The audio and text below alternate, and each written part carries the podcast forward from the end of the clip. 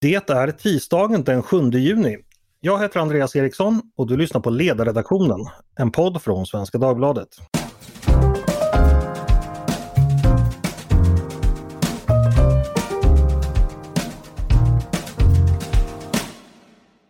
Varmt välkomna ska ni vara. De senaste dagarna har ju svensk politik dominerats av misstroendeförklaringen mot justitieminister Morgan Johansson. Saken avgjordes tidigare idag och beslutet blev att Johansson eh, blir kvar som minister med en rösts marginal. Varför blev det så här? Varför agerade de olika partierna och politikerna som gjorde? Eh, det ska vi försöka reda ut idag. Kanske inte alla som har lyckats hänga med i svängarna. Med mig för att eh, diskutera saken har jag två kloka gäster, nämligen Stig-Björn Ljunggren, politisk chefredaktör på Sydöstran och så min kollega på ledarredaktionen Olof Ehrenkrona. Välkomna båda två! Tack, tack. Tack, tack. tack. Eh, är det allting bra med dig Stig-Björn? Ja, ja, vad jag vet och så. Det är ju, jag är ju nere i Blekinge, här nere har vi ett sommarhalvår och det framgår av all önskvärd tydlighet ett tillfälle. Ja, vad roligt. Eh, Olof, du mår också bra? Ja, absolut. Innan jag kommer till mina frågor till er ska jag bara kort redogöra för vad som har hänt. Eh, det var ju torsdags förra veckan som konstitutionsutskottet blev klara med sin granskning av hur regeringen skött sig under året helt enkelt. Eh, och Morgan Johansson eh, kritiserades på två punkter. Dels för att han uttalat sig missvisande när det, när det gällde huruvida Sverige kunde hjälpa de tolkar som arbetas för oss i Afghanistan. Dels hade han också uttalat sig missledande när det gällde antalet avhoppade gängmedlemmar. Eh, detta tog då eh, SD som intäkt för att det var dags att väcka misstroende mot honom.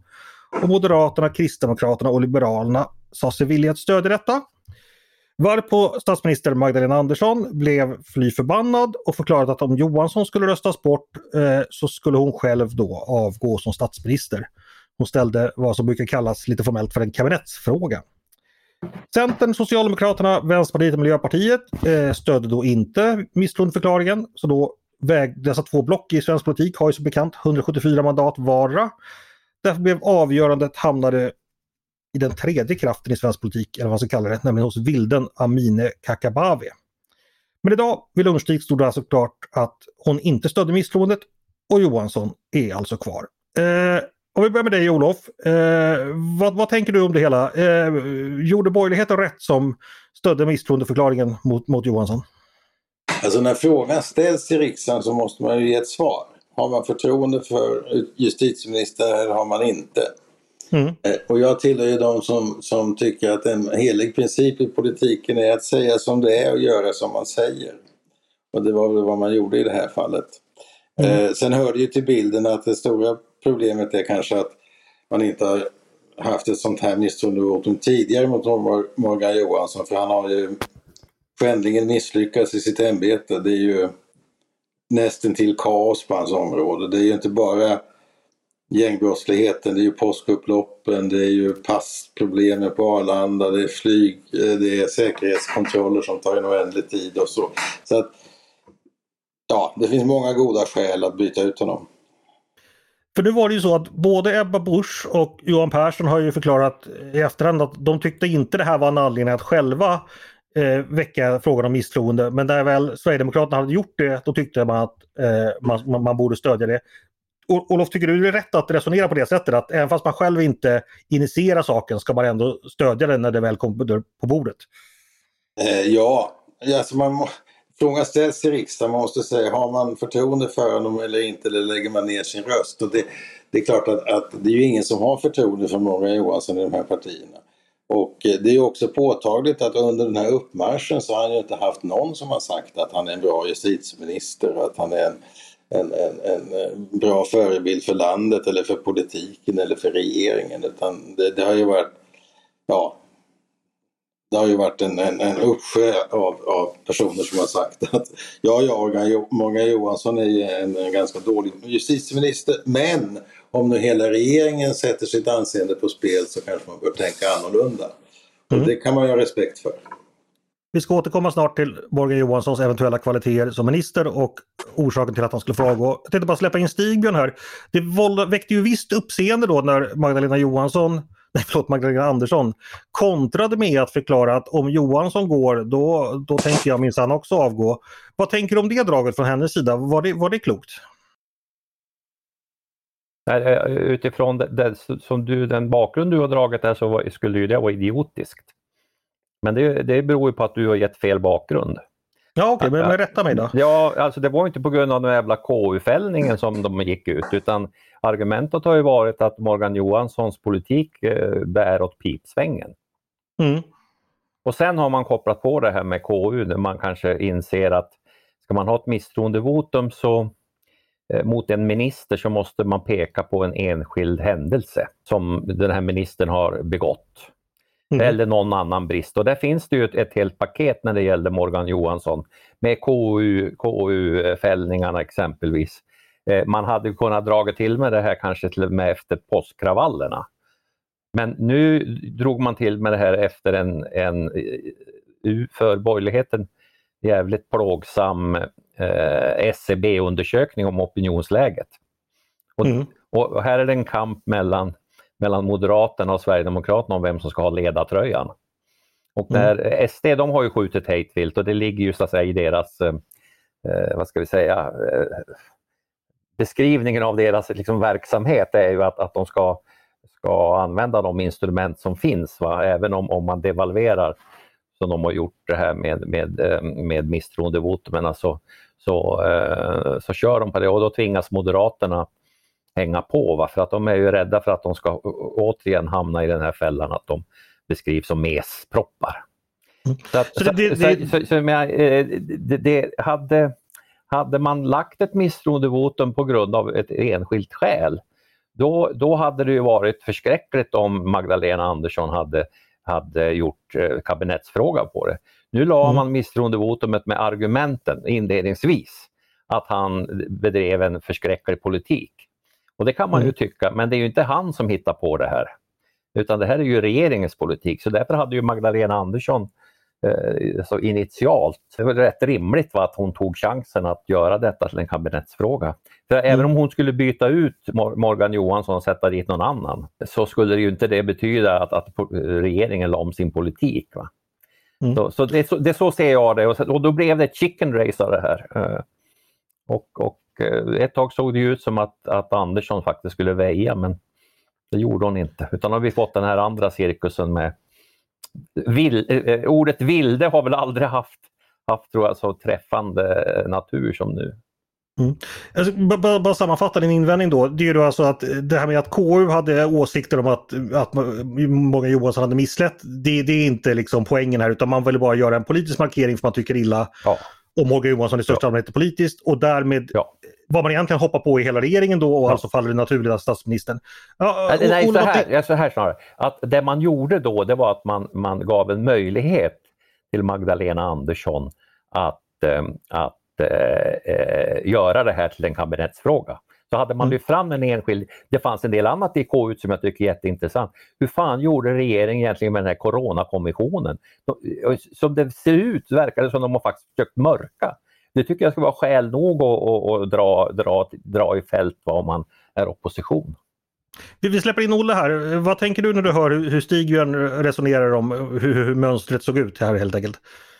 Nej men Steven har ju en, en poäng, konstitutionell poäng absolut. Det är bara det att när frågan sen ställs, mm. har man förtroende eller inte förtroende för justitieministern? Då blir det o, o, obegripligt för folk eh, om man säger att eh, ja, vi har väldigt stark kritik mot justitieministern men vi misstror honom inte och vi tycker han kan sitta kvar. Det, det var ju liksom Centerns position. Eh, alltså det här hade ju inte inträffat om Centern hade ställt upp på misstroendevotum. Då hade vi inte fått den här det här kaoset. Det är ju en, en aspekt på det som jag tror som har kommit bort lite. Att eh, hade man följt den kritik som man har i de här partierna så hade ju Morgan Johansson fått gå. Så, mm. så är det ju. Men nu har man då istället valt att göra det till ett chicken race, alltså ett, ett, helt enkelt ett spel. Men, men det här som Stigbjörn säger att ska man då rikta misstroendeinstrumentet så att säga, då ska det handla om alltså formella fel som en enskild minister har gjort. Just det, det är liksom inga allmänna politiska anmärkningar mot att hen inte har skött sitt uppdrag eller fört fel politik. Förstår du den kritiken? Bara så vi är överens om den. Eller tänk, hur tänker du kring ja, den? Alltså jag, jag tycker väl så här va, att det finns ingen koppling mellan KU-betänkandet och misstroendevotum. Det har vi diskuterat en gång tidigare. Eh, och jag tycker att det måste inte bara vara en enskild händelse, det kan ju vara en samlad uppsättning missgrepp och misskötsel och nonchalans i maktutövningen. Problem, problemen. Mm. Och därför uppfyller ju Morgan Johanssons ämbetsperiod alla upptänkliga krav på att man ska ha misstroende mot hans förmåga att sköta sitt jobb. Vad ty tycker du Olof om samma fråga som jag ställt till Stigbjörn tidigare att Magdalena Andersson plockar upp den här bollen och slog tillbaka den med att då, då avgår minsann jag också? Alltså problemet tycker jag är att då för hon ju upp det, dels för hon ju upp det på eh, en regeringsnivå som inte var nödvändig. Det andra är att hon också, hon, hon öppnar ju då för den här cirkusen med, med, med den politiska vilden. Mm. Eh, och det är ju ett stort problem för att det leder ju till att svensk politik och svensk regeringens integritet kommer ju att ifrågasättas. Det handlar ju, handlade ju redan förra gången om ett röstköp eh, och nu blir det ännu mer ett röstköp och då i det här fallet så handlar det om att svensk utrikespolitik då inte drivs i, enlighet med Sveriges intressen utan i enlighet med en, en, en, en eh, minoritetsgrupps intressen eh, med tvivelaktiga förankringar åt olika håll. Så att det är ju det är inte alls bra. Mm. Och här, här eh, eh, var ju Ebba Busch gav ju faktiskt i den här TV4-debatten en, en möjlig utväg. För, för det Ebba Busch gjorde för det första det var att hon hänvisade till KU. Hon var den enda utav partiledarna där som, som tycks eh, så att säga, hålla sig till, till åtminstone vad som är grundtanken med författningen. Eh, det andra var att hon sa att, att men droppar du, droppar du eh, Johansson så erbjuder vi borgfred fram till valet plus att se till att ni slipper bli beroende av Kakabave. Eh, och det är klart i skuggan av den här eh, cirkusen som råder med, med Turkiet och NATO-anslutan så var ju det tycker jag, det, där fanns det en tråd som, som ju också statsministern eh, började nysta lite försiktigt i. Men sen vad som hände vet jag inte för det hade, det hade ju ju någon slags eh, eh svensk, ur, ur svensk perspektiv och möjligtvis också ur folkligt perspektiv varit eh, kanske en lösning på det här. Skulle statsministern försökt helt enkelt eh, ja, gå vidare på den linjen så att man hade jag tror det var Ebba Busch använde uttrycket löst ut Kakabaveh ja. ur, ur, ur, Det ja. hade varit klokare kanske? Ja, alltså, eh, jag föreställer mig att, att de har, man har gjort ett försök att gå den vägen. Eh, mm. Men vad, vad, som har hänt där, den, den informationen har jag inte. Så det, så, vilket då gjorde att, att, att man, man gick vidare på den här lösningen som ju som inte är någon lösning annat än för tillfället och att, att nu återstår ju hela den här hur det ska redas ut med Turkiet och NATO, va? Det, det övergår min förmåga. Ja. Nu har ju båda varit inne på Amineh Kakabaveh väldigt mycket. Eh, vad, det, hur, vad det blev då helt enkelt, som, som jag tolkade händelserna på, i förmiddags var då att hon, hon då bestämde sig idag på förmiddagen på väg till Radiohuset tror jag hon sa. Och, och, det var efter då att hon hade fått bekräftat från partisekreteraren i Socialdemokraterna att den tidigare uppgörelsen helt enkelt eh, gäller då som, som ja, partiet, Socialdemokraterna har ju helt enkelt ett avtal med den här enskilda politiska vilden. Eh, Olof, vad, vad tänker du om det så att säga? Att det är väldigt bekymmersamt. Eh, det, dels är det ju då naturligtvis en fråga om hur vi för diskussionerna med Turkiet givet de, de synpunkter de har på Sveriges relationer med, med PKK och, eh, och olika avläggare till dem. Eh, men sen är det ju också en annan sak som är viktig. Det är ju att regeringen visar ju sina prioriteringar när man sätter NATO-förhandlingarna på spel. Och det är ju det viktigaste som Sverige har gjort på decennier. Så det är ju, det är ju när man sätter dem på spel därför att man ska rädda Morgan Johansson eller sitt eget maktinnehav och köpa en röst. Då visar man, visar man ju också för andra medlemsländer i NATO hur regeringens prioriteringar ser ut. Och det är ingen bra signal om jag uttrycker mig försiktigt. Det är en jättedålig signal. Eh, och det är ju där, det är här det stora misstaget ligger som statsministern har begått. Att hon hon, hon lät inte stanna vid Morgan Johansson utan hon eh, lyfte frågan, lyfte in NATO-frågan i bilden och förhandlingarna i bilden. Och, och då komplicerade det både i relation till Turkiet givetvis men också i förhållande till andra länder som undrar vad, hur tänker Sverige egentligen? Mm. Stigbjörn, delar du den analysen som Olle precis gjorde? Ja, men jag, jag, det är definitivt en, en viktig poäng. Och, och, det var ju därför som det var dumt att dra igång den här cirkusen från början. Jag tycker att, att Moderaterna skulle ha sagt att vi tycker att, att, att eh, Morgan Johansson ska bli, bli eh, landshövding på Färöarna. Eh, eller uppsyningsman på Gotland eller vad fan som helst. Va? Eh, mm. Delta i, i Go Schengenbera! eh, det, det, det, men, men det gör vi i valet och just nu så är det ett kritiskt läge där inte vi vill vill äventyra den här situationen va, eh, med, med det här. Det, det tycker jag hade varit eh, då hade man visat att man har, har rätt gry för att bli ett, ett statsbärande parti igen. Eh, så, så att, och, och, och då, ska, då var det initialt ett misstag som framförallt Moderaterna ska beskyllas för och sen så har det här så att säga fyllts på av att de, fler partier då har gjort gjort ett misstag. Och vi sitter i den här jävla soppan nu som är otroligt olycklig. Och Erdogan och, och Turkiet, de, de kanske har haft någon slags köp, köpslagan eh, i åtanke inledningsvis, men vid det här laget så kanske de till och med blivit förbannade på riktigt. Mm. Eh, ja. Okej, okay, så ni, ni, har olika bovar i, i det här dramat? Eh, jag, jag, jag, jag, har samma bovar som, som eh, Olof har, men jag har några fler i, i min finka. ja, okej. Okay. Eh, men, men, hur allvarligt är det här tror du då just för framtiden och NATO-förhandlingarna? Det vet vi förstås inte än, men om vi ska gissa, vad tänker du Olof?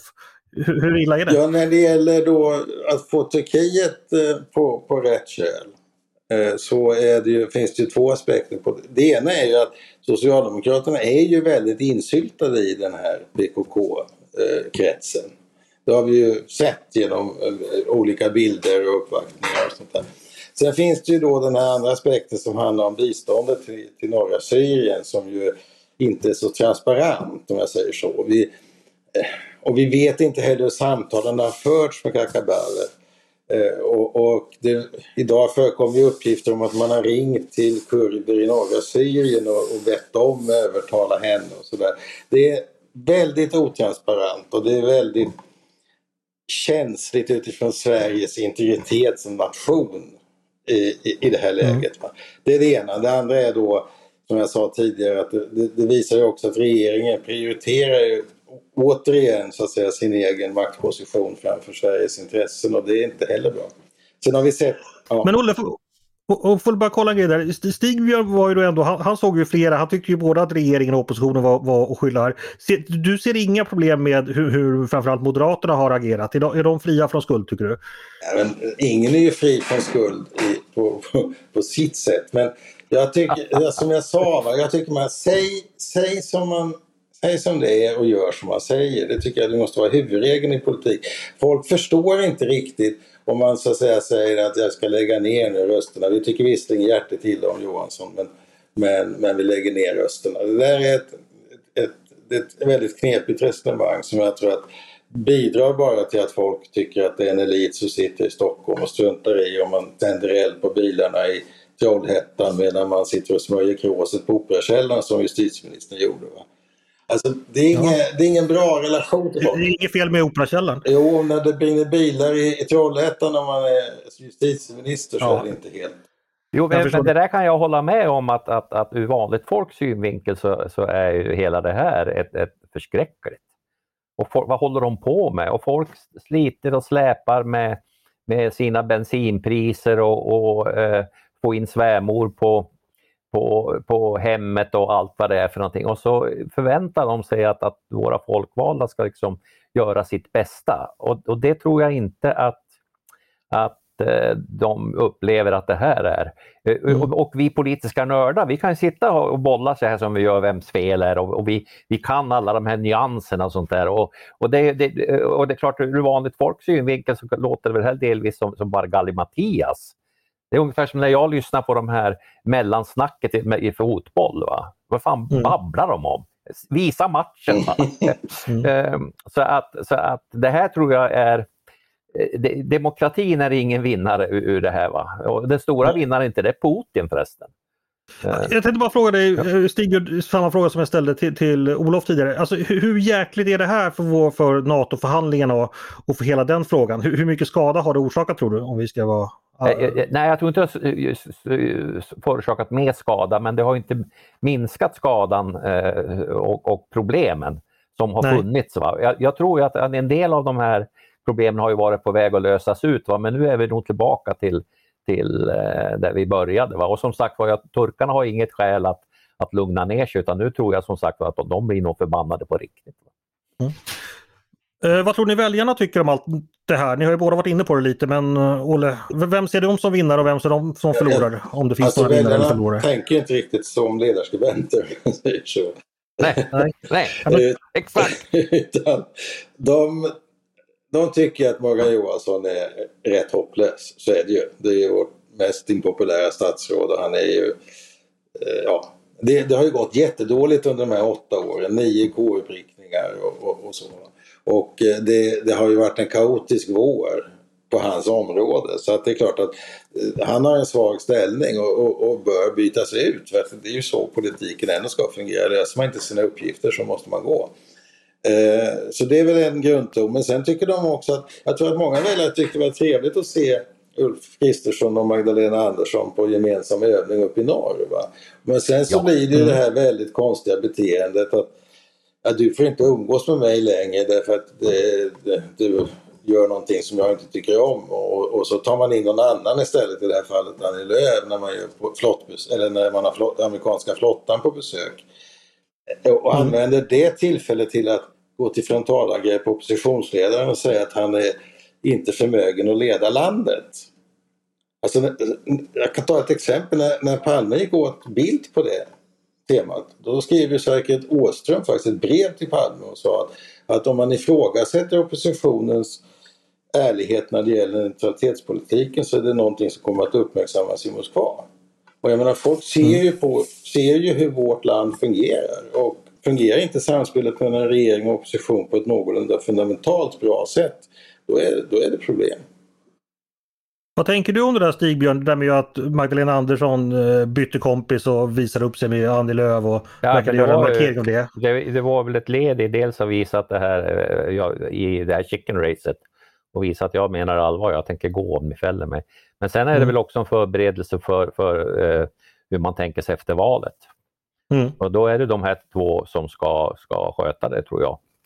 Uh, men sen jag tycker det här med vad, vad de tycker i Moskva, Ja, det, jag, jag, hade jag varit konspirationsteoretiker, då vet jag precis hur jag skulle lägga upp det. Nu tror jag inte på att, att, att så jävla smart är inte de här Putin och grabbarna, va? Men, men de hade säkert gärna velat vara med och, och elda på den här brasan. Vem är det du beskyller gå Moskva, eller vem skulle du i så fall beskylla gå Moskvas ärenden om du hade varit Jag skulle jag skriva om det här utifrån fantasier. Mm. Då skulle jag naturligtvis, och, och, inte helt taget ur luften, säga att, att det gick via Sverigedemokraterna och, och eh, in. Men som sagt jag säger inte att det är så, jag tror inte att det är så. Men, men, men eh, för den, är man konspirationsteoretiker så är det så man ska tänka. Du säger inte att det är så, du säger bara att du skulle skriva en bok så. Ja. Eh, ja jag håller just nu på att lyssna på Jan Guillous fantastiska, fantastiska bok om, om vem som dödade, vad heter det, helvetets änglar. Va? Så, att, så ja, han skulle kunna göra en bra story på det här, det kan jag säga. Det skulle han säkert. Eh, ja, det är också en fråga. Eh, vilka, ja, vi pratar om väljarna. Kommer någon gå framåt i opinionen det här och kommer någon gå bakåt i opinionen? Tror ni det kommer få några sådana effekter? Nej, men alltså jag, jag menar ju det att vi har sett en sida av Magdalena Andersson som är ett stort problem för henne. Eh, och det är ju när hon mm. går till, eh, får sin ja, som, som Peter skriver idag, sin Greta-stund där när hon skriker i, i, på presskonferensen, den första när och, när, när misstroendevotumet offentliggörs. Och sen så är det ett antal mm. andra utbrott som kommer här under tiden. Och det här är ju det är ett mönster sedan tidigare att man har svårt med eh, impulskontrollen när man får mothugg. Eh, och det är, inget mm. bra, det är inget bra tecken för en ledare faktiskt. Stigbjörn, vad tänker du om det? Ja, jag, Magdalena Andersson har ju ett, en rätt kort stubin. Så när jag hörde om det här så var jag lite orolig över att, att topplocket hade gått. Men sen när jag tittade på henne så eh, hade hon ju talepunkter. Så det här, och, och dessutom har jag kvalitetssäkrat detta, att det här var väl genomtänkt. Va?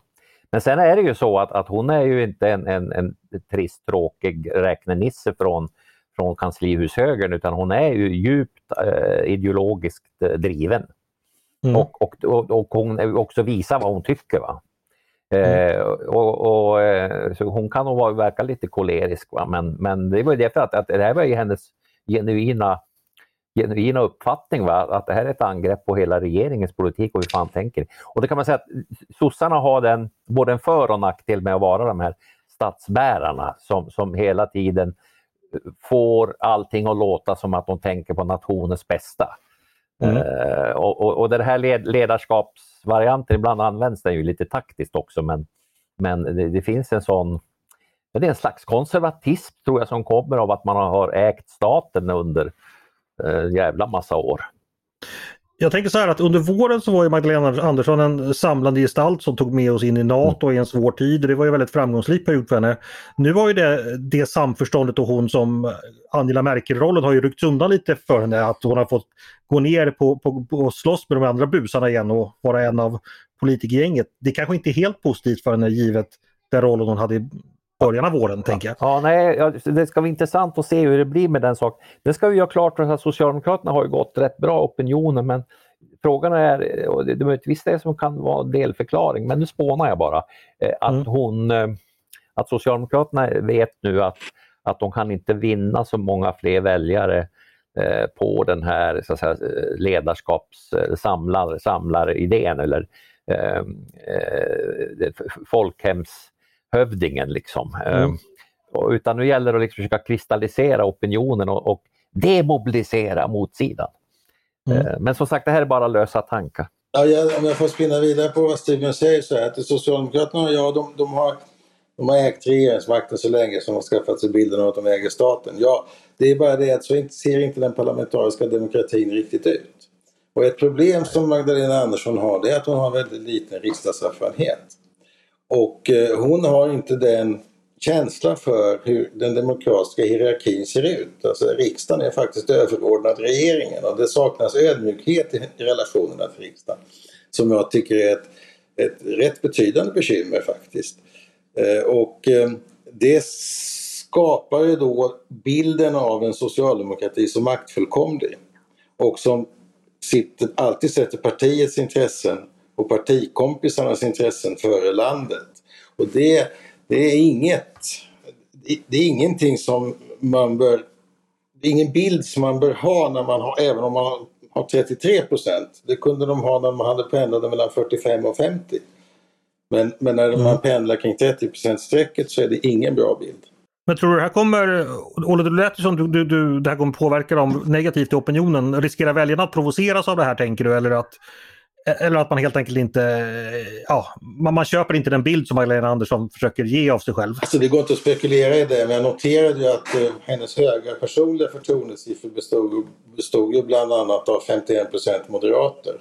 Mm. Och det är klart att ett antal av de moderaterna som har sett det här uppträdet på flott, flottbesöket tycker ju inte att, eh, har ju inte samma höga förtroende som de hade för två veckor sedan.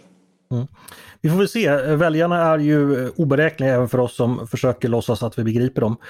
Eh, en sista grej bara. Eh, nu var ju Centerpartiet återigen på eh, regeringsunderlag. Eh, är Centerpartiet, ja, Stigbjörn det lät lite så på dig att Centerpartiet är nu en del av Socialdemokraternas eh, regeringsunderlag även efter valet. Kan man vara säker på det eller hur tänker du? Ja, eh, säker kan du inte vara på någonting. Det beror ju på vad väljarna hittar på för hyss den här gången. Eh, men, men eh, ambitionen är väl att bilda eh, ett mitt block va, i svensk politik. Det är Mona Sahlins gamla idé som hon lanserade eh, en gång i tiden, va, till 2010. Eh, och som sakta men säkert har mognat fram att bygga ett mittblock. Mm. Så det, det, det, det, det jag tror vi ser i, i, i växa fram. Och 5 centerpartister och 35% socialdemokrater, det blir ett riktigt mittblock. Ja, det, ja men det, det, kräver ju kanske lite påfyllnad där men, men ja. Ja, men det är i alla fall det är ambitionen. Va? Sen får vi se hur det blir. Eh, Olle, samma fråga till dig. Centerpartiets roll? Detta. Alltså Centerpartiet har ju haft stora opinionsproblem här nu under våren och eh, man såg ju också på betygssättningen, på, man har ju sett det på betygssättningen på partiledardebatterna att Annie Lööf ligger ju näst sist. Dagostar ligger före henne i, i betyg. Så hon har ju också personligen opinionsproblem. Samtidigt så gjorde ju eh, Johan Persson ett genombrott här. Mm nu senast. Eh, och eh, Liberalerna närmar sig ju med en viss fart 4 spärren underifrån. Mm. Och eh, Miljöpartiet ligger däremot väldigt still på kring 2. Så att den här ekvationen med SC, den, den kanske inte är så enkel att få till stånd. Mm. Ni läste väl Viktor Bartkron då som jämförde Johan Persson med, med grillpappan som ja, kom in direkt från grillen och, och härjade. Ja, lite som vanligt folk helt enkelt. Det är kanske någonting som väljarna tycker ganska bra om. Jag, jag är själv en grillpappa så jag hoppas att det i alla fall inte är alltför impopulärt. eh, eh, slutord bara, vad tycker ni man ska spana efter när det gäller politiken framöver eh, som kanske inte lyssnarna eller väljarna tänker på som ni med ert expertintresse kommer titta efter i framtiden? Stigbjörn, har du någonting du skulle vilja plocka fram där? Nej men eh, nu är det ju opinionssiffrorna va? Och, och då är det inte en mätning utan man ska titta på tre mätningar mm. eh, minst. Och sen ska man ha ett öga på mobilisering så att säga. Det är inte bara hur strömmarna går mellan partierna. Och om man tittar på det så är det intressant över blockgränserna i så fall. Men framförallt ska man ju titta på, på eh, hur många är det som, som uppger parti och hur många är det som verkar vara engagerade. Det tror jag kommer att sjunka efter det här debaclet. För att det, blir inte lika roligt va? Eh, som det var kanske i våras. Så att spa, spana efter, efter mobiliseringsgrad, ska jag säga, för det, där, är, där är de nog nu partitaktikerna och, och rotar. Olof, det blir ju Morgan Johansson kvar i valrörelsen som det ser ut. Eh, vem gynnas av det? Vem missgynnas av det? Eller påverkar det någon? Ja, det, det är oppositionen som gynnas av att han är kvar. Så är det ja. absolut. Eh, det är ingen tvekan om. Det var mitt främsta argument på att man skulle behålla honom. det var att han är en tillgång i valrörelsen, ett vallokomotiv för de borgerliga. Men, nej, men jag tror man måste titta på ekonomin mycket. Mm. För att nu är folk oroliga för plånboksfrågorna eh, på allvar. Och eh, det kommer att ha stor betydelse. Det andra är, kommer vi att klara Madrid och målsnöret när det gäller NATO? Då kommer ju NATO-frågan att försvinna ur valrörelsen.